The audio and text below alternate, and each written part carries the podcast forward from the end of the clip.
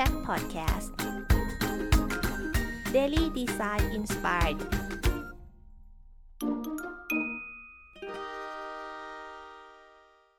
วันนี้ก็เลยมีแขกปรมานะครับอารยะถากูรยะคะนะครับ ซึ่งเป็น Lead User Experience Designer นะครับ Work Safe นะครับที่ประเทศออสเตรเลียครับคุณปรมาหรือคุณจริง ๆ คืออชื่อเล่นคือคุณกบนี่แหละ จริงๆคือนานเนาะวันนั้นเราคุยกันว่า UX เนี่ยมีมานานแล้ว ไม่ใช่แบบเพิ่งจะมี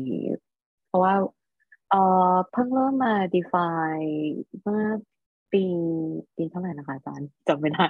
แต่ว่าเป็น define โดย Don Norman นะคะ Don Norman ใช่ไหมครับใช่ Nelson Norman Group ก็จะมาปี 90 เนาะที่ก่อนหน้าที่จะมีตัวอ่า iPhone Apple ออกมา ซึ่งพอเป็นตัว Product ที่ successful มาก ๆ ของ Apple นะคะ ก็เลยเหมือนกับว่าคำว่า UX เนี่ยเพิ่ง define เมื่อปี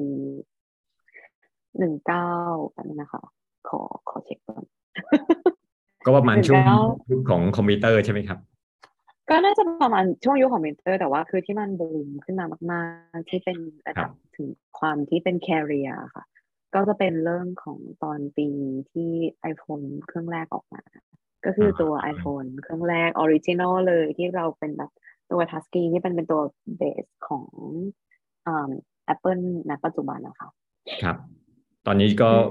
iPhone เพิ่งออกข่าวมาเมื่อเมื่อวานใช่ไหมใช่ใช่เป็น Apple iPhone 14อะไรเงี้ยค่ะ ครับ อืม ก็ อันนั้นคืออันนี้คือเป็นคือของอันนี้คือเป็น UX แต่ว่ามันจะเริ่มมาตั้งแต่อุ้ยถ้าเราแบบย้อนกลับไปเนาะก็คือ original เนี่ยมาจากสาย HCI Human Computer Interaction กับตัวถ้าเป็นที่ออสเตรเลียเขาจะเรียกว่าตัว Human Factor ก็จะมีตัวที่เป็นสายของการเรียนพวกออกแบบ ระหว่างความสัมพันธ์ระหว่างมนุษย์กับตัวของคอมพิวเตอร์กับ ถ้าเป็นสาย Human Factor ก็จะเป็นพวกเกี่ยวกับ ความสัมพันธ์ระหว่างมนุษย์กับ device อะไรสักอย่างหนึ่งของที่ออสเตรเลียจะค่อนข้างเป็นทางสาย lab ที่เกี่ยวข้องกับพวก medical device แล้วก็พวก aerospace พวก military การออกแบบหรือการวิจัยเกี่ยวกับพวกในพวกยุทโธปกรณ์ของทาง รัฐบาลอะไรอย่างนี้ค่ะ ก็จะเป็นของทาง human factor ด้วยเหมือนกันแล้วค่อนข้างเป็นอะไรที่เซนซิทีฟนิดนึง แล้วก็แบบค่อนข้างเกี่ยวกับพวกเขาเรียกว่าทางด้านกายศาสตร์ หรือว่าทางด้าน mental กับทาง physical อะไรอย่างเงี้ยค่ะรวมกันของทาง human factor ครับก็คือทางทางอ่า cognitive side ถูกไหมฮะครับใช่ค่ะ cognitive side ก็จะมีความมาเกี่ยวข้องด้วยอะไรอย่างเงี้ยค่ะครับ โอเค แล้วแล้ว UX เนี่ยในในอ่าในประเทศไทยในประเทศไทยกับประเทศต่างต่างประเทศเนี่ยมีตลาดตรงกลุ่มนี้อยู่เยอะไหมครับ คือหมายว่ามีคนแบบเป็นอาชีพ UX เลยครับ ค่อนข้างเยอะค่ะ แล้วก็ค่อนข้างเป็นสายที่ขาดแคลนเนาะถ้าวันนั้นคุยกับเพื่อนที่ที่อเมริกาค่ะก็ค่อนข้างจะเป็น high demand พวก Silicon Valley อะไรเนาะ แต่ว่าถ้าเป็นที่ไทยอาจจะยังค่อนข้าง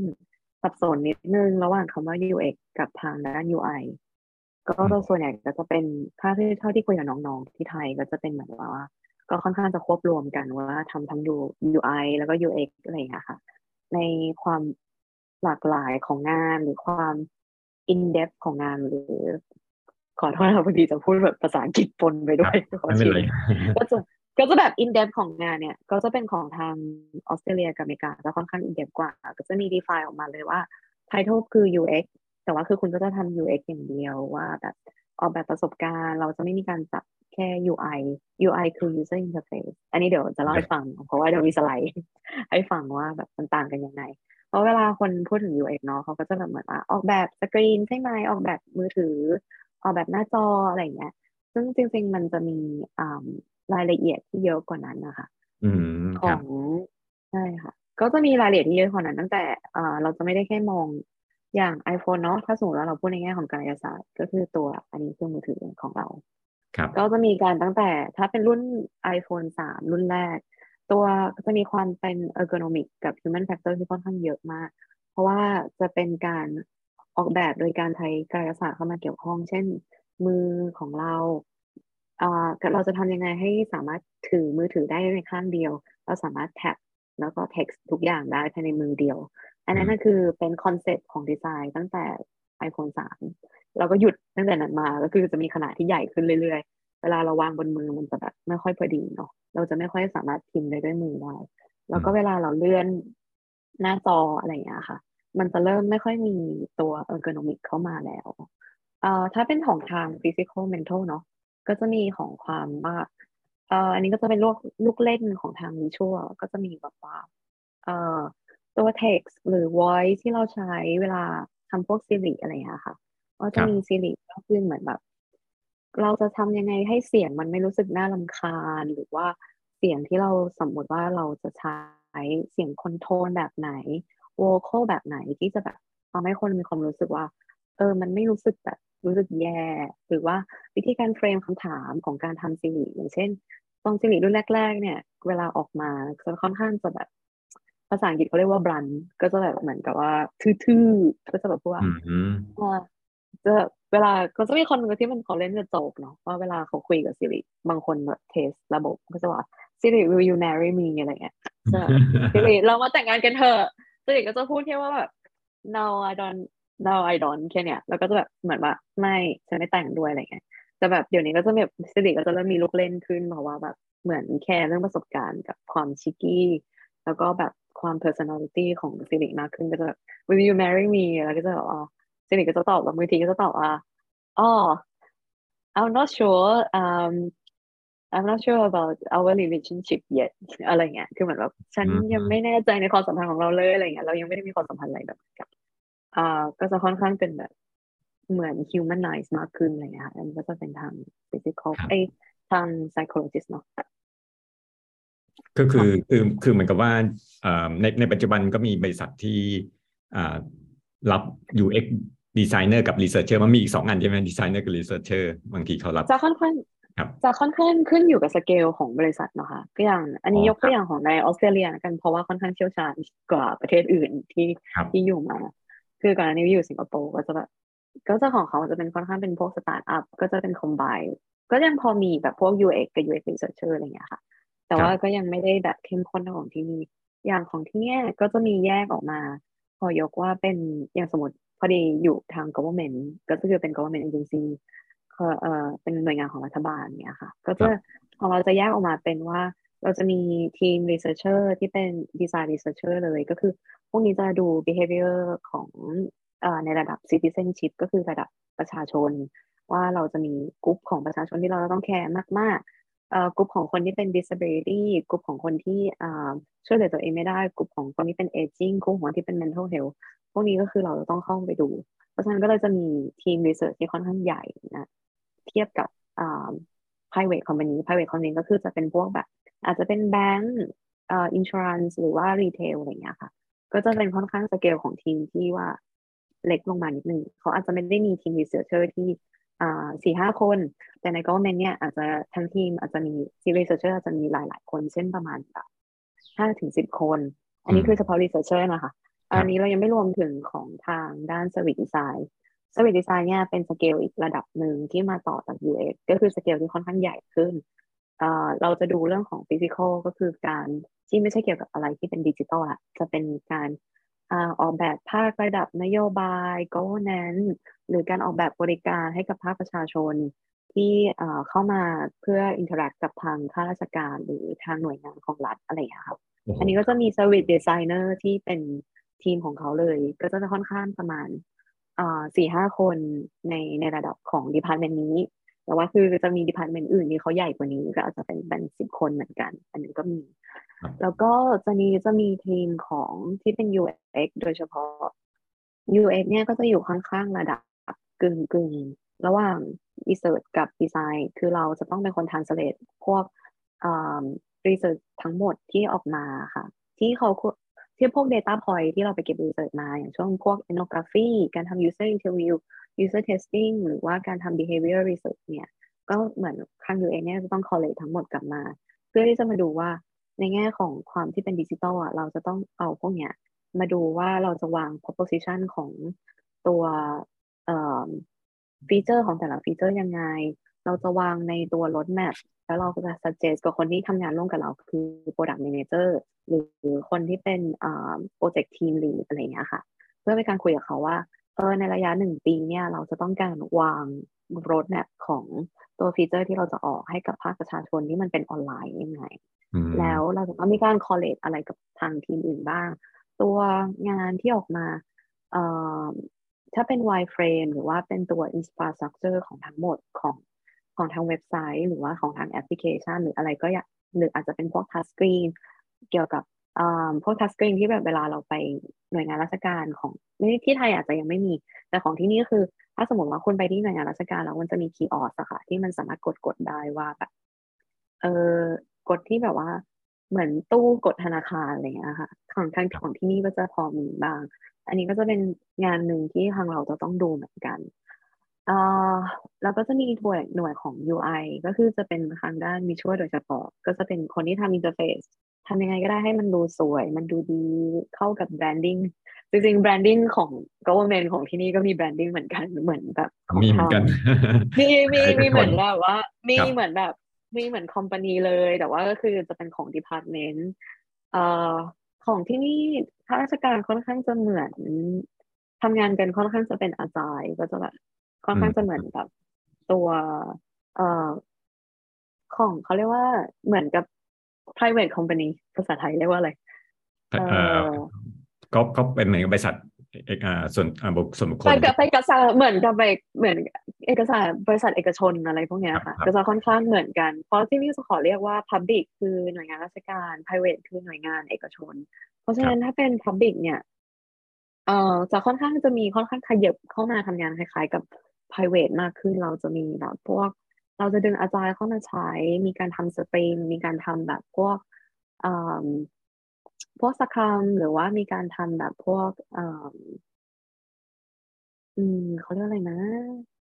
มี scrum มีมี pod มี squad อะไรอย่างเงี้ยค่ะมี lean อะไรพวกนี้ใช่ไหมฮะเหมือนกันหมดมีมี leanคล้ายๆกัน ก็จะแบบเพิ่งเริ่มเริ่มจะแบบปรับให้เป็นเป็นแบบนั้นมากขึ้น มีการทำ iterative design iterative design เนี่ยคือการ ถ้าทางการยศาสตร์อาจจะไม่ไม่ชิน ก็คือเพราะว่าการยศาสตร์คือการทำตั้งแต่ต้นจนจบ แล้วก็ launch product ออกมาเป็นหนึ่งตัว หรืออาจจะเป็นแบบเก้าอี้อะไรอย่างเงี้ยค่ะ แต่ว่าคือในทางด้านซอฟต์แวร์หรือว่าทางทางด้าน tech เนี่ยเราต้องมีการกลับเข้ามาดูตัว product ที่เราทำหรือตัวเว็บไซต์หรือแอปพลิเคชันที่เราทำเนี่ยเราจะต้องมีการเก็บ feedback แล้วก็เอ่อ launch จบไปก่อน แล้วก็เก็บ feedback กลับมา เพื่อที่จะสามารถเอา feedback เนี้ยกลับมาทำ ปรับปรุงแล้วก็ให้มันดีขึ้นอะไรอย่างเงี้ยค่ะ อันนี้คือ iterative design ก็จะเริ่มค่อยๆกลับมามีแบบนั้นมากขึ้น ถ้าแบบในขณะที่แบบ private company เขาอาจจะเร็วกว่ามากมาก ๆ แต่ว่ารัฐบาลก็พยายามที่จะ keep up ถึงระดับนั้นอยู่อะค่ะปกติเนี่ยของทางตอนนี้มันมีฐานเงินเดือนไหมฮะกันของเอกชนกับของเออทษทีของประเทศไทยกับต่างประเทศเนี่ยจะมีเงินเดือนของของคนที่ทำอาชีพแบบ UX ไหมฮะณตอนนี้ ก็เห็นเห็นแล้วที่คุยก็แบบที่ไทยก็ค่อนข้างเยอะนะคะ ถ้าสมมติว่าเป็นเบสที่ค่อนข้างใหญ่ก็คือเยอะอยู่แต่ว่า ก็คือเท่าที่เท่าที่น้องมาคุยนี่ค่อนข้างงานก็ค่อนข้างจะเป็นทางด้าน UI ล้วนๆนะคะคือถ้าสมมติว่าถ้าเทียบถ้าเทียบกับเนื้องานจริงๆอะค่ะถ้า title คือ UX เนาะคือ title คุณจะเป็นอะไรก็ได้ คุณจะเป็นเอ่อ head of design อะไรอย่างเงี้ยค่ะ แต่ว่าคือในเนื้องานจริงๆ ที่เป็น job description ส่วนใหญ่ที่น้องที่มาคุยกับ ผมเนี่ย แล้วก็ตัวดูตัวนักงานของเขาหรือดูตัวดู port portfolio ของเขาส่วนใหญ่ ทุกคนเกือบทุกคนจะแบบ completely เป็น UI กันเยอะมากอะค่ะ UI กับ interaction designer ซึ่งถ้าสมมติว่าเอาพอร์ตนี้กับงานของพวกนี้มาสมัครต่างประเทศ คือคุณจะอยู่ในแคตตาล็อของ UI เลยค่ะ คือจะไม่ใช่ UX เพราะว่าอืมเพราะว่า UX ก็ต้องใช้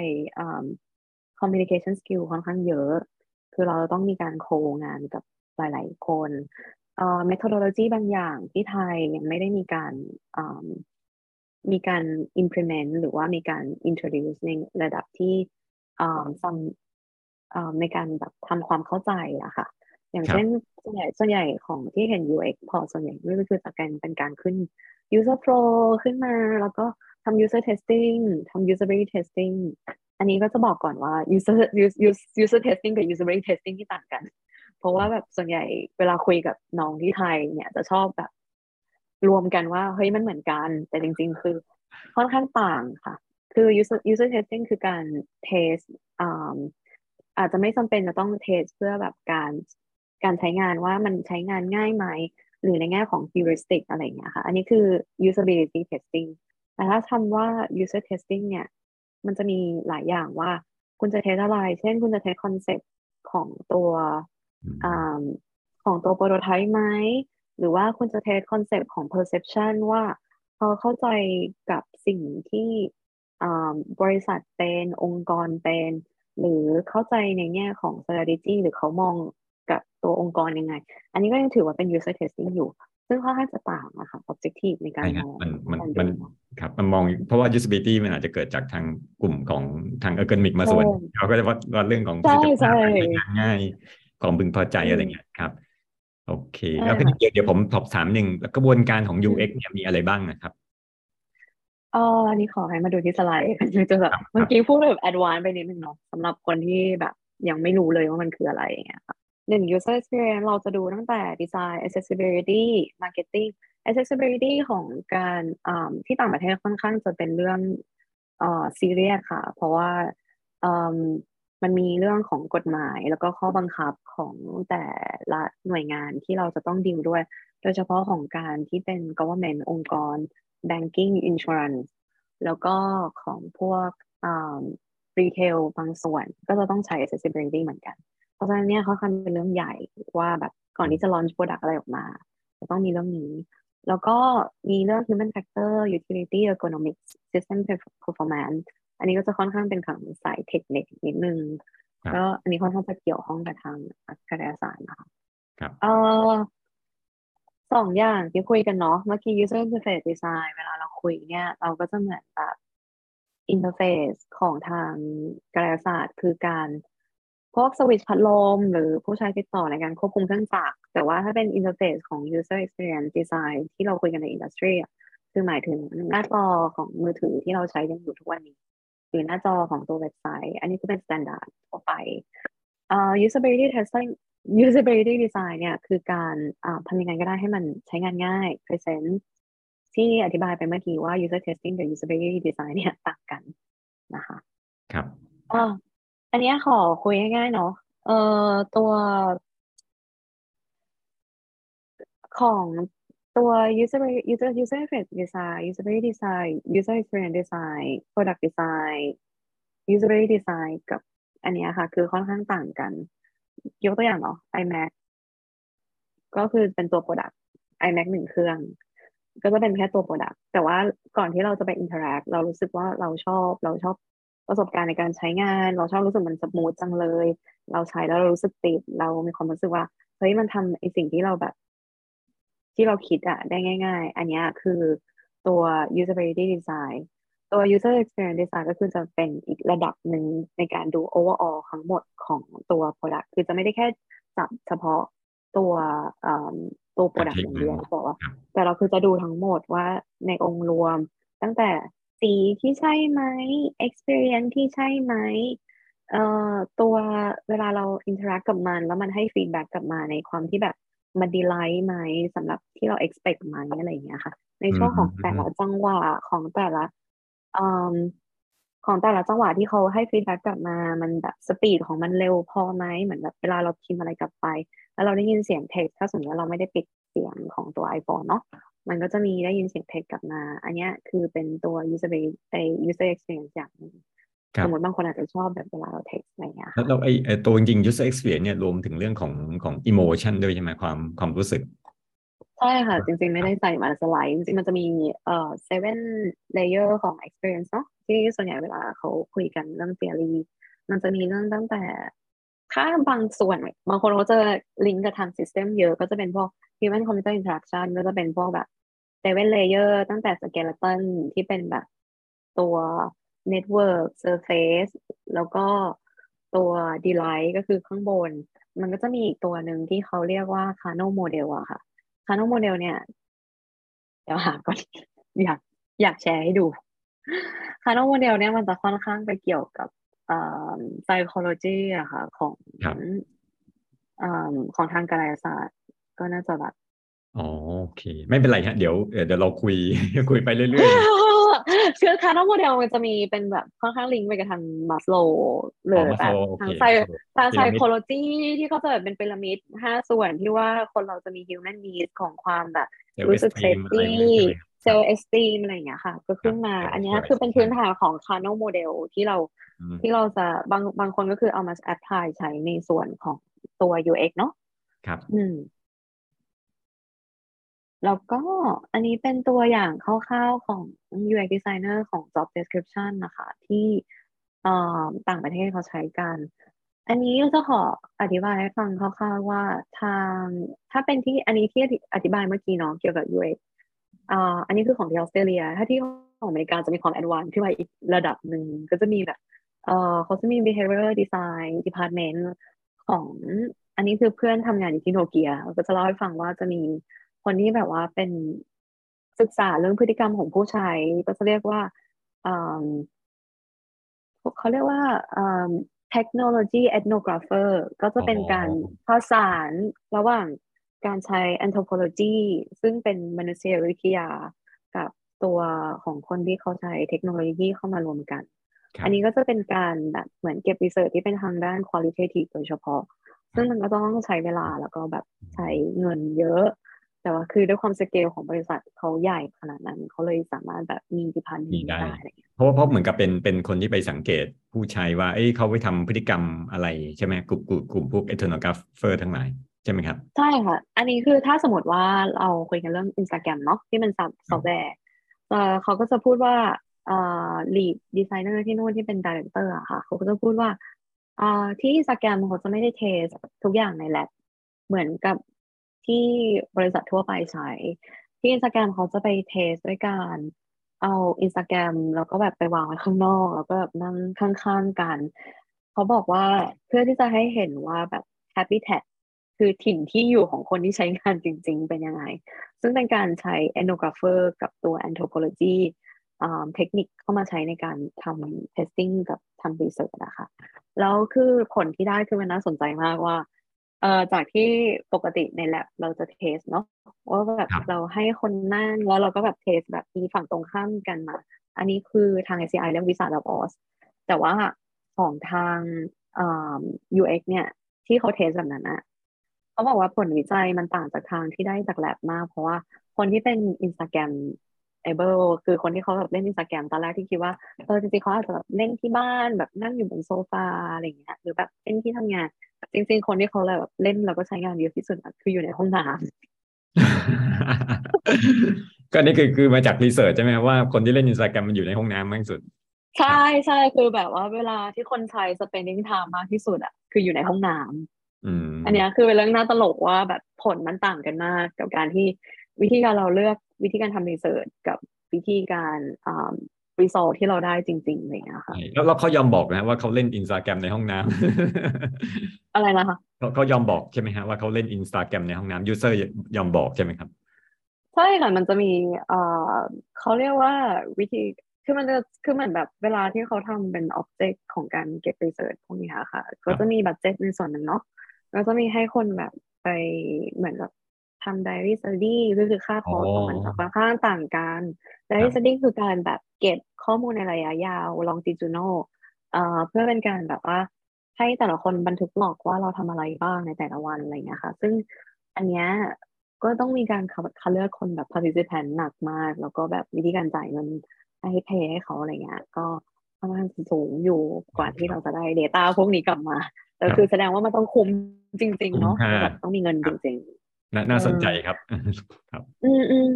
อันนี้ก็จะเป็นคร่าวๆว่าเป็นเรางานส่วนใหญ่ก็จะมีบ้างอะไรบ้างนะคะ อันนี้เป็น content inventory content inventory เนี่ยจะค่อนข้างถ้าเดี๋ยวเดี๋ยวอันนี้เปลี่ยนสไลด์ยังครับ หรือว่าสไลด์อันนี้อยู่พอดีมันมันมันอยู่ที่อ่าสไลด์หน้าแรกอยู่ครับ คุณกบเออเหรอคะเดี๋ยวเดี๋ยวแบบนึงมันยังไม่ได้เลื่อน มันเดี๋ยวแบบนึงนะอ๋อแสดงว่านี่เป็นสไลด์โชว์นะครับ ขึ้นมาไหมคะอ่ายังครับ อาจจะต้องเดี๋ยวกันฮะอ่าอาจจะแชร์ใหม่อีกรอบนึงได้ไหมครับแชร์โอเคมาละค่ะ อันนี้ก็จะเป็นว่าดีไซเนอร์ทำอะไรบ้าง อันนี้เป็น content inventory อะค่ะคือครับคือถ้าสมมติว่าเราคุ้นกับเนาะ sitemap เนาะครัริบงๆ อันนี้คือเป็นแบบตัวอย่างคร่าวๆ จริง ๆ sitemap ของที่นี่ถ้าสมมติว่าเป็นเว็บที่ใหญ่มากๆเอ่อเราจะมี department อีกค่ะหนึ่งชื่อเอ่อ information architecture ก็จะเป็นคนที่เขาดูแลเรื่อง sitemapการขึ้นโครงทำ metadata data ก็คือการแบบเก็บพวกข้อมูลนะคะ ไม่ใช่เก็บข้อมูลวิธีการทำ layer ของตัวเว็บอะค่ะไส้ในสอดไส้ของแต่ละตัว เช่นอาจจะบอกว่าข้างบนเป็นยกตัวอย่างง่ายๆเนาะเว็บเว็บที่ไทย Shopee ละกันชอบใช้ตัว Shopee อาจจะแบบข้างหน้าเราจะเห็นแบบเป็น tag เยอะแยะเลยอะไรเงี้ยก็คือเขาอาจจะยังไม่ได้ทำตัว IA ได้ดี เพราะว่าเวลาเราจะหาของข้างในในเว็บที่ใหญ่ขนาดนั้นเอ่อแผนกเนี้ยที่ทำ information architecture เนี่ยเขาจะเป็นคนเข้ามาดูว่าเฮ้ย user ต้องการเห็นข้อมูลอะไรเป็นอันดับแรก อันดับที่สองอันดับที่สามอันดับที่สี่อันนี้ก็คือเขาจะเป็นคนขึ้นตัวอ่อ information ให้อะค่ะซึ่ง สายนี้เขาก็จะเป็นพวกที่มาจาก librarian ก็คือเป็นพวก librarian ภาษาไทย ก็คือเป็นเอ่อสัญลักษณ์บรรลักษ์คนที่เขาเป็นบรรลักษ์มาก่อนอะไรเงี้ย ก็จะได้เปรียบเพราะว่าเขาจะทำเรื่อง taxonomy ของการอ่าเก็บพวกข้อมูลของตัวละ label อะไรเงี้ยค่ะ ค่อนข้างเก่ง แล้วก็ทำสอดไส้ในของตัวอ่าการจัดเรียงข้อมูลสารสนเทศค่อนข้างจะจะดีมาก อันนี้ก็จะเป็นตัวหนึ่งที่เคยมี อันแล้วก็ตัวเนี่ยคือ wireframe อะค่ะ วิธีการขึ้น wireframe ก็ค่อนข้างจะเหมือนง่ายๆเนาะก็วาดรูป แล้วก็ขึ้นแปลว่าแทนที่เราจะแบบไปขึ้นใน Figma เลย หรือว่าไปขึ้นใน Photoshop หรือว่าขึ้นในอันไหนเลยอันเนี้ยก็คือจะเป็นการแบบวาดรูปคร่าวๆว่า diagram user flow มันจะเป็นยังไงว่าจากหน้าหนึ่งไปอีกหน้าหนึ่งอะไรอย่างเงี้ยค่ะครับมันก็จะค่อนข้างในในในอืมของของ ergonomic ส่วนใหญ่ก็จะใช้อ่าพวก task analysis แบบว่าวิเคราะห์อืมอ่าแต่ตัวนี้ใช่เราค่ะนะครับ ครับทัแต่ศตัวนนี้เป็นสิเรื่ทองธิ์ขอคืงอครับ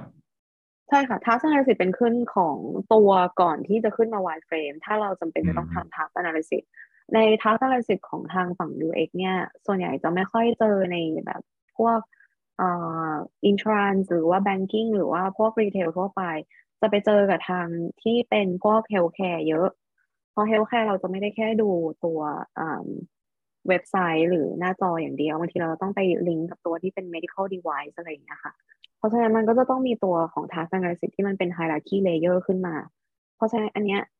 task analysis จะเป็นตัวที่มาก่อน wireframe เพราะเราต้องเอา task analysis อะไปคุยกับทาง medical อ่า expert expertise expertise ว่าครับแบบเอออันเนี้ยคือใช้เป็นวิธีการสื่อสารของเรากับกับทาง expertise ที่เขาพอพอจะเข้าใจเราได้ ถ้าสมมติเรา ขึ้น wireframe เลยเขาก็จะแบบงงว่าแบบเฮ้ยอันนี้มันมายังไงอะไรเงี้ยอะไรเงี้ยค่ะครับผมมันจะค่อนข้างแบบสับสน wireframe นี่สำหรับการทำแอปโดยเฉพาะเลยครับว่าไอหน้าตาของแอปเป็นแบบไหนแอปพลิเคชันทั่วใช่ไหมครับไม่จำเป็นจะต้องเป็นแอปค่ะ อาจจะเป็นอะไรก็ได้ที่อะไรก็มันได้เป็นหน้าจออ๋อที่มันเป็นหน้าจอ แล้วก็เอ่อที่มันเป็นหน้าจออาจจะเป็นพวกทัชสกรีนถ้าของทางสาย healthcare medical เนี่ย ก็จะเรียนแบบพวกเอ่อ เครื่อง ECGA ก็ค่ะ ที่เป็นเครื่องวัดระดับหัวใจใน iPhone ก็มี แต่ว่าไม่ค่อยไม่ค่อย accurate เท่าไหร่ก็คือไม่ค่อยเที่ยงเท่าไหร่ก็คือจะเป็นพวกตัว ECG ที่มันจะเป็นเครื่องเล็กๆ สามารถแบบแท็บไปกับทางวัดระดับขึ้นหัวใจอะไรอย่างเงี้ยค่ะ หรือถ้าเป็นของทางฟิสิโอก็จะเป็นพวกของทางตัวมัสเซลที่เขาแบบจับตัวเอ่อ tension ของมัสเซลอะไรพวกนี้ เขาก็จะมีแบบของทาง brain interface เนาะมันก็คือเป็นการจับตัว brain เข้ามาว่าเป็น device อย่างหนึงแล้วเป็นตัวตัวโชว์ display ที่เป็นของทางสาย healthcare โดยเฉพาะอะไรอย่างเงี้ยค่ะอันนี้ก็ก็คือทุกอย่างที่เป็นเกี่ยวกับทางเอิ่มหน้าจอโดยเฉพาะ อันนี้ก็คือขึ้นขึ้น wireframe ได้ อันนี้พูดถึงว่าแต่ว่าเฟรมม็อกอัพกับโปรโตไทป์ต่างกันยังไงใช่ไหมครับ ใช่ค่ะ อันนี้คือถามว่า wireframe prototype กับ mock up คือต่างกันยังไง ก็อันนี้มันไม่ได้มีความแบบเขาเรียกว่า precise ในคือถ้าสมมติว่าในระดับ academic หรือวิชาการ เราอาจจะต้องแบบคุยกันในระดับว่า definition ของมันคืออะไร แต่คือในระดับ industry อะถ้าสมมติว่าเรากับคนที่เราทำงาน เข้าใจว่ามันคืออะไร อันนั้นคือจบล้วค่ะ คือคุณจะเรียกว่าอะไรวายเฟรมก็ได้ คุณจะเรียกโปรโตไทป์ก็ได้ หรือคุณจะเรียกมอกอัพก็ได้ คือ มันไม่ได้มีอะไรตายตัว แต่สำหรับอันนี้ให้เป็นคร่าวๆเนาะวายเฟรมคือตัว low fidelity คือเราจะวาดรูปอะไรอย่างนี้ก็ได้โปรโตไทป์คือการทำขึ้นมาแล้วมันจะมีอินท r ั c ชันที่เราแบบสามารถลิงก์ไปแบบหมุนแอนิเมชันเพื่อที่จะแบบทำให้คนที่เราสื่อสารกันในทีมเข้าใจมากขึ้นอันเนี้ยคือบางทีเราต้องใช้ prototype mock up ก็มันแค่ประมาณแบบ middle to high ก็คือเหมือน จะต้องมีสีเข้ามาเกี่ยวข้อง หรืออาจจะแบบมีรายละเอียดขึ้นมามากขึ้น อาจจะมีคอนเทนต์ที่เราจะแบบที่เราจะต้องการ test หรือคอนเทนต์ที่เราอยากจะให้ user เข้าใจ อันนี้ก็คือจะใส่ mock up เข้ามา อันนี้ก็คือจะเรียก mock up พอเข้าใจไหมคะครับเข้าใจครับ ถ้าถ้ามีมีใครคำถามก็สามารถเขียนคอมเมนต์ข้างล่างได้นะครับ หรือถ้าฟังพอดอยู่ก็ส่งมาทีหลังได้นะครับ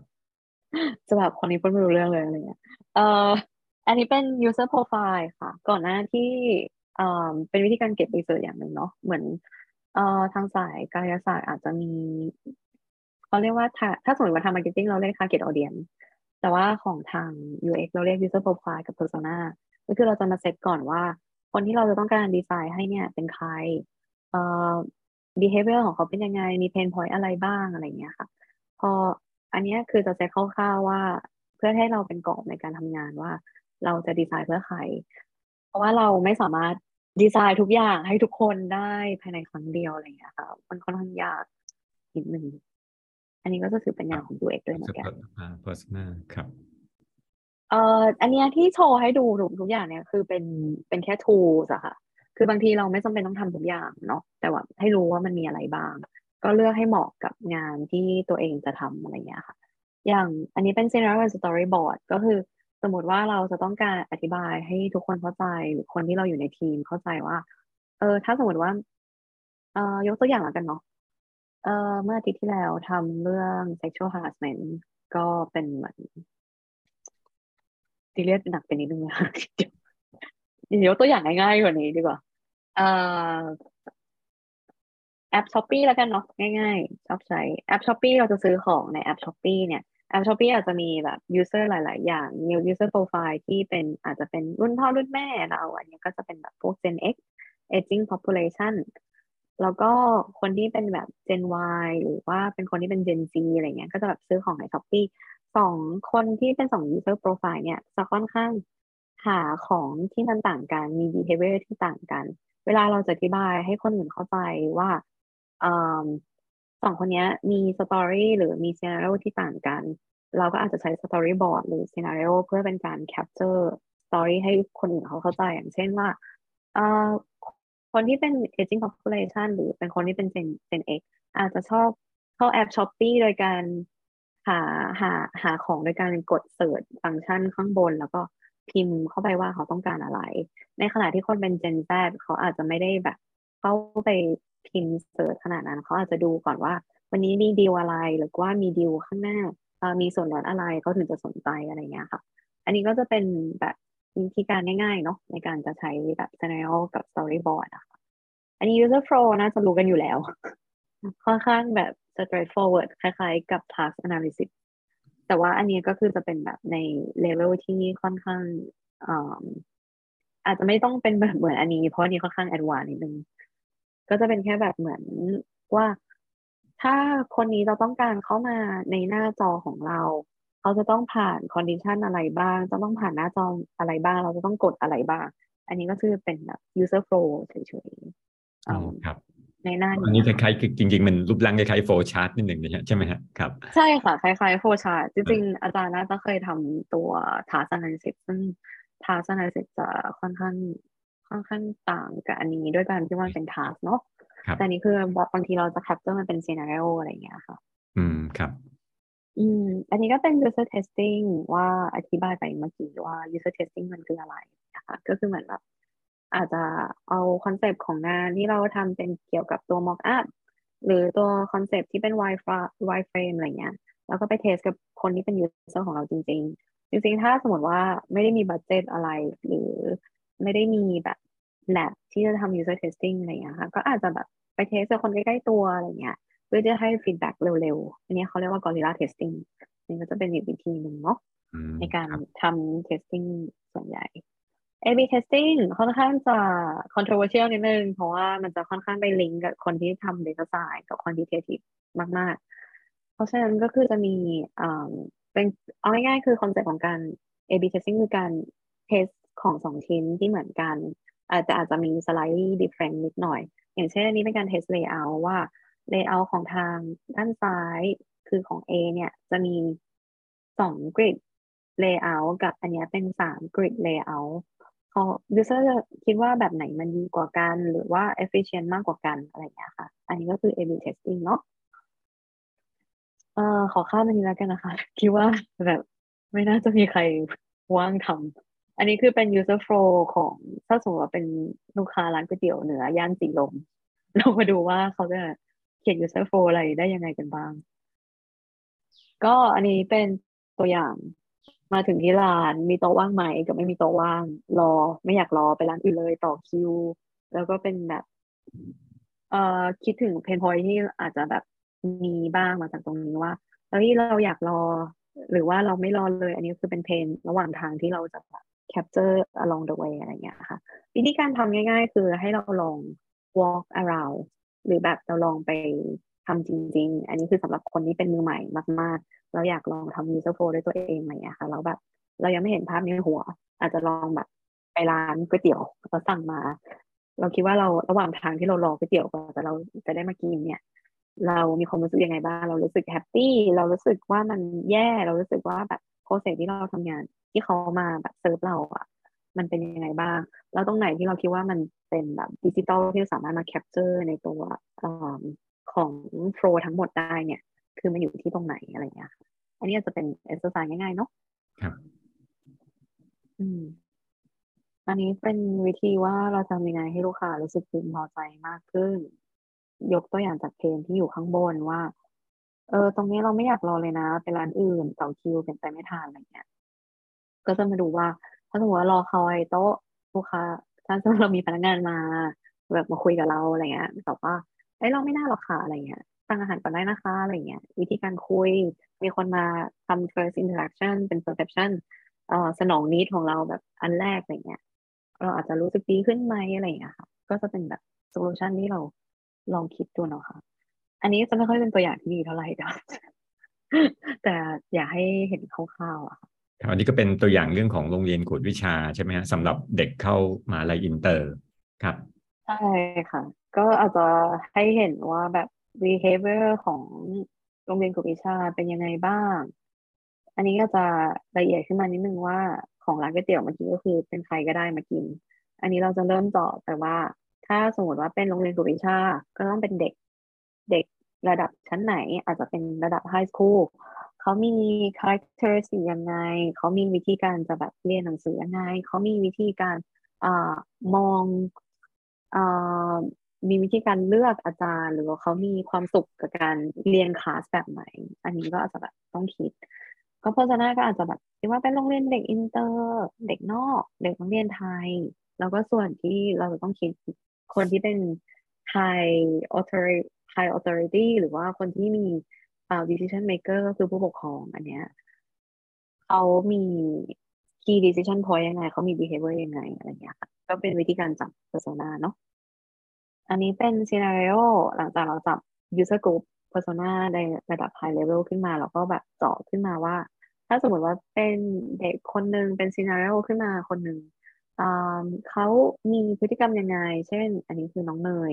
อยู่โรงเรียน Hello อายุ16 ครัวอบอุ่นฐานะดีอะไรเงี้ย ใช้ iPhone เล่นเทนนิสเทนนิสว่ายน้ำกีฬาขี่ม้าถ้าสมมติว่าเขาจะมาเรียนเลือกโรงเรียนกวดวิชาเนี่ยเขาจะทำอะไรบ้างมี scenario อะไรบ้าง อย่างเช่น อาจจะแบบว่า แม่ไปคุยกับแม่แล้วมีความรู้สึกว่าเออช่วงนี้เกรดตกจังเลยเออดังนั้นก็ไปหา search ดูในเว็บว่าแบบมีโรงเรียนไหนมาสอนบ้าง อาจจะโทรไปสอบถามอะไรอย่างเงี้ยค่ะแล้วก็หรือว่าอาจจะลองไป sit in กับที่โรงเรียนกวดวิชาแล้วดูว่าเป็นยังไงอะไรอย่างเงี้ยค่ะก็เป็นตัวซีนารีโอแล้วก็ story point ที่ให้เห็นง่ายๆอ่าอันนี้คือตัวอย่างของไซต์แมปที่อยากให้เห็น ไม่ค่อยมีอะไรหรอกก็จะแบบค่อนข้างซ้ครับำมีคำถามอะไรไหมคะออ๋อ ก็คือก็คือสมมติว่าถ้าถ้าเราทำเหมือนเมื่อกี้กระบวนการตั้งแต่ตั้งแต่ต้นจนจบปกติเนี่ยอ่า ประเทศไทยบริษัทประเทศไทยส่วนใหญ่จะจะข้ามช็อตคือหมายว่าบางทีก็ไม่ได้ทำอ่า user research มาก่อน หรือว่าทำ usability testing หรือ user testing ข้างหลัง ปกติมันจะมีเหตุการณ์เกิดขึ้นเนื่องจากว่ามันใช้เวลาหรือว่าจะต้องอ่าเขาเรียกอะไรนะเหมือนกับว่ามัน consume เรื่องของทั้งทั้ง budget คนหรือ resource ต่าง ๆ เนี่ย การที่ไม่ต้องทำอย่างนั้นเนี่ยถือว่าดีไหมครับคือข้ามขั้น step ไปกับครับ ขึ้นอยู่กับว่าทำอะไรค่ะ เช่น อาจจะบอกว่า เอ่อ ถ้าสมมติว่าเป็นแอปที่ทำจากสตาร์ทอัพเราก็ไม่ได้มีบัดเจตอะไรมากอะไรอย่างเงี้ยค่ะ ก็ทำแบบนั้นก็ไม่ได้ผิดอะไรค่ะ ไม่ได้เสียหายอะไร แต่ว่าคืออยากจะบอกว่า ตัว user research หรือ UX จริง ๆ ที่เวลาทำเนี่ย คือทุกคนก็คิดว่ามันง่ายเนาะจริง ๆ คือมันไม่ได้ง่ายอะค่ะก่อนหน้านี้เรามีอพอดีไปเข้า conference มาก็จะแบบคุยว่า ถ้าไม่มี user research เนี่ย แสดงว่าคุณเหมือนแบบ คือถ้าสมัยก่อนอาจจะโอเคเนาะแต่ว่าสมัยเนี้ยคือทุกอย่างมัน drive ด้วย data ค่ะ แล้ว data ที่มัน valuable อะคือ first first เอ่อมันเรียกว่า first data เนาะ first จำชื่อไม่ได้ เดี๋ยว มันมี third party data first party data ก็คือคนที่เราเก็บจากข้อมูลจากเขาโดยตรงมาเนี่ยคือ first party data เป็นอะไรที่ valuable มาก เพราะฉะนั้นถ้าสมมติว่าคุณแบบคิดจะ launch startup launch product launch service launch strategy launch อะไรสักอย่าง โดยที่คุณจะไม่ได้แคร์กับคนที่เขาใช้งานจริง ๆ หรือว่าทำจริง ๆ ในขณะที่คู่แข่งของคุณหรือแบบคนอื่น เขาแบบมีข้อมูลตรงนี้อยู่แล้ว แล้วเขาแบบพยายามเพื่อที่ให้ได้มันมาอะไรอย่างเงี้ยค่ะ ความรีสคือความฟริกของคนที่จะแบบร้อนสินค้าออกไปหรือร้อนอะไรออกไป แล้วแบบจะต้องกลับมาแก้มันจะคือไฮแล้วก็สูงมาก คือค่าคอสตรงนั้นอะถ้าสมมติว่าคุณแบบทำ user research หรือแบบมีอะไรที่มันเป็น backup เป็น data point ที่แบบช่วยให้คุณแบบไปใน direction ที่มันถูก หรือ direction ที่มันแบบค่อนข้างโอเคแล้วแบบ sway กับทาง product strategy หรือแบบ strategy ของคุณอะมันค่อนข้างจะเป็นอะไรที่ค่อนข้างจะ save time กับ save เงินได้ดีกว่า คือคำว่าถ้าสมมติในโลกของสตาร์ทอัพเนี่ยคำว่า time นี่ค่อนข้างจะ แพงกว่า ราคามีค่าแพงกว่า เวลาเนี่ยมีค่าแพงกว่าเงินจริงๆซะอีกครับแสดงว่าถ้าสมมติว่าคุณช้าไปสักนิดนึงเนี่ยแสดงว่าคู่แข่งเขาเอาไปแล้วนะ คือคุณแบบช้าเรื่อง first party data ไปนิดนึงอะคู่แข่งเขาไปนู่นเร็วแบบเขาคือคือด้วยความที่ว่าเคยอยู่เอ่อธุรกิจที่ค่อนข้าง competitive มากค่ะ คือเราตัวเราเห็นเองเลยอะว่าเออมันมีความแบบ โมเมนตัมของการที่ว่าคู่แข่งลอนฟีเจอร์หนึ่งออกไปแล้ว ในขณะที่เราอะยังแบบไม่ได้ลอนฟีเจอร์นี้เลย แล้วคือคู่แข่งอะทำแบบฟีเจอร์ในแง่ของความที่ว่าเขาสปินเร็วกว่า ด้วยกันเขามี user research lab แล้วเขามีการเก็บ track data มาแบบ ประมาณสองสามปีก่อนหน้าเราอืมกลายเป็นว่าเอ่อบริษัทที่เราอยู่คือแบบเป็นคนที่เป็น follower เขาตลอดเวลาแล้วคือเหมือน acquire ตัวที่ user perception อันแรกอะค่ะ คือเขาเป็นคนที่แบบได้กินหัวอาหารตลอด อันนี้ยกเคส study หนึ่งเนาะของครับทางสิงคโปร์แล้วให้ฟัง แต่ว่ามันก็จะมีโมเมนตัมของอาการใช้คือการทำ heavy research ที่มันมากเกินไป กับโมเมนตัมของการทำ research ที่แบบ just enough research อะค่ะ มันจะมีเคสของที่สิงคโปร์เนาะไม่รู้ว่าบริษัทนั้นยังอยู่หรือเปล่าชื่อจำชื่อไม่ได้ขออนุญาตไม่บอกชื่อแล้วกัน เป็นบริษัทที่ทำเรื่องเกี่ยวกับทิเก็ตในการขายตั๋วรถเมล์ ทีเนี้ยมันคือเป็นสตาร์ทอัพที่ค่อนข้างบูมมาก อยู่ที่หนึ่งร้อย million ดอลลาร์ต่อปี worth นะคะคือจริงๆบริษัทเพิ่ง run มาแค่สามปี แล้วคือกลายเป็นว่าเขามีอีกบริษัทหนึ่งที่มา launch คล้ายๆ กับ feature คล้ายๆกัน product คล้ายๆกัน บริษัทแรกคือใช้เวลาในการทำ user research นานมาก กว่าจะ launch ออกมาได้ตัวหนึ่งเนี่ย คือแบบอย่างน้อยประมาณหกเดือน คือเขาแบบทำทุกอย่างแบบแน่ใจจริง ๆ สุดๆ กว่าที่จะ launch อะไรสักอย่างมันแบบ feature ฟังก์ชันแต่แต่ละอย่าง ในขณะที่บริษัทคู่แข่งเขาก็จะแบบไม่ได้แคร์อะไรมากขนาดนั้น คือเขาก็มีตัว base ของเขาที่เป็นแค่ sway direction นะคะแล้วก็แบบเหมือนเขาก็ launch จบไปเลย ทีนี้กลายเป็นว่า feature ที่มันเขา launch ออกมา มันกลายเป็น killing feature ที่มันแบบค่อนข้างจะดีกว่าบริษัทแรกเลยกลายเป็นว่าลูกค้าคือลูกค้าของสิงคโปร์เนี่ยค่อนข้างจะ switching เร็วมาก เพราะว่า ที่นั่นค่อนข้าง competitive นิดนึงก็คือ switching จากเอ่อบริษัทแรกบริษัท A ไปบริษัท B เร็วมากคือแบบอยู่ดีบริษัท B สามารถ acquire แบบ adoption ไปที่หกสิบเปอร์เซ็นภายในสามเดือน คือทุกคนอารมณ์แบบ โอ้ my god คือแบบบริษัทที่เราทำมาหกเดือนอะไรเงี้ยคือมันคือมันก็ตอบโจทย์เนาะแต่ว่ามันทามมิ่งมันช้าไปอะไรเงี้ยอันนี้ก็คือในโลกของสตาร์ทอัพความ pace ของมันจะเร็ว แต่ทีเนี้ย ในขอถ้าเราพูดในแง่ของความที่ว่า cut off มันเป็น corporate establish บริษัทที่มี cash cow มีเงินเข้ามาค่อนข้างเยอะ back up government agency หน่วยงานรัฐบาล healthcare อันนี้เราจะไม่สามารถเร็วได้เลย เพราะว่าด้วยตัว user group หรือ participant ที่เราจะต้องใส่ใจขึ้นมาในอีกระดับอีกขั้นหนึ่งอะค่ะ เพราะว่า concern ของทาง regulator ที่เป็น healthcare concern ของ regulator ที่เป็นทางด้าน insurance banking ค่อนข้างสูงมาก คือคนกำลังดิวกับเรื่องที่เป็น sensitive มาก ๆ ของแต่ละบุคคล โดยเฉพาะ healthcare เนี่ยเป็นเรื่องเกี่ยวกับ health data ค่ะ ข้อมูลทางสุขภาพของคุณ เพราะฉะนั้นเวลาที่ต่างประเทศเวลาจะลอนตัวรีเสิร์ชสักอันหนึ่งเกี่ยวกับ healthcare เนี่ยเออเราจะไม่สามารถลอนอะไรได้เลย ก่อน โดยที่เราไม่ผ่านมาตรฐานของเอ่อ ethical committee อะค่ะ ไม่ใช่ว่าเราสามารถดึงโปรโตไทป์อะไรสักอย่างหนึ่งแล้วก็แบบไปเทสได้เลยกับเออ แล้วเราก็ถ่ายถ่ายรูปแล้วก็แบบไปแปะอะไรเงี้ย ไม่ได้ค่ะ ก็จะแบบ คือความสตริกของเอ่อพวกนั้นนะคะค่อนข้างสูงมากเอ่อแล้วเราก็คือแบบตัว research method ของทาง healthcare กับทางสาย insurance กับทาง banking เนี่ยค่อนข้างสตริกค่ะ เพราะว่าตัวข้อมูลเวลาเราถามคำถามเนี่ย มันจะค่อนข้าง เราต้องเลือกคำถามนะคะ ว่าแบบบางอย่างมันจะไปเอฟเฟกกับคนที่เราเอ่อกับคนที่เราสัมภาษณ์ไหม ซึ่งเขาค่อนข้างจะคอนเซิร์นเรื่องนี้มากๆค่ะ เป็นแบบ ethical เอ่อ research เอ่อ ethical research ในระดับหนึ่งเลยค่ะแบบเพราะว่าส่วนตัวเพิ่งอาทิตย์ที่แล้ว สองอาทิตย์ที่แล้ว launch เรื่องอทำเรื่อง mental health เรื่อง sexual harassment ไป คือค่อนข้างแบบทำกันบ้านกันหนักมากเกี่ยวกับว่าเราต้องมี psychologist เข้ามานั่งอยู่ข้างๆ เพื่อที่จะคุยว่าคำถามที่เราถามอะมัน sensitive เกินไปไหมสำหรับคนที่เราจะ record ความรู้สึก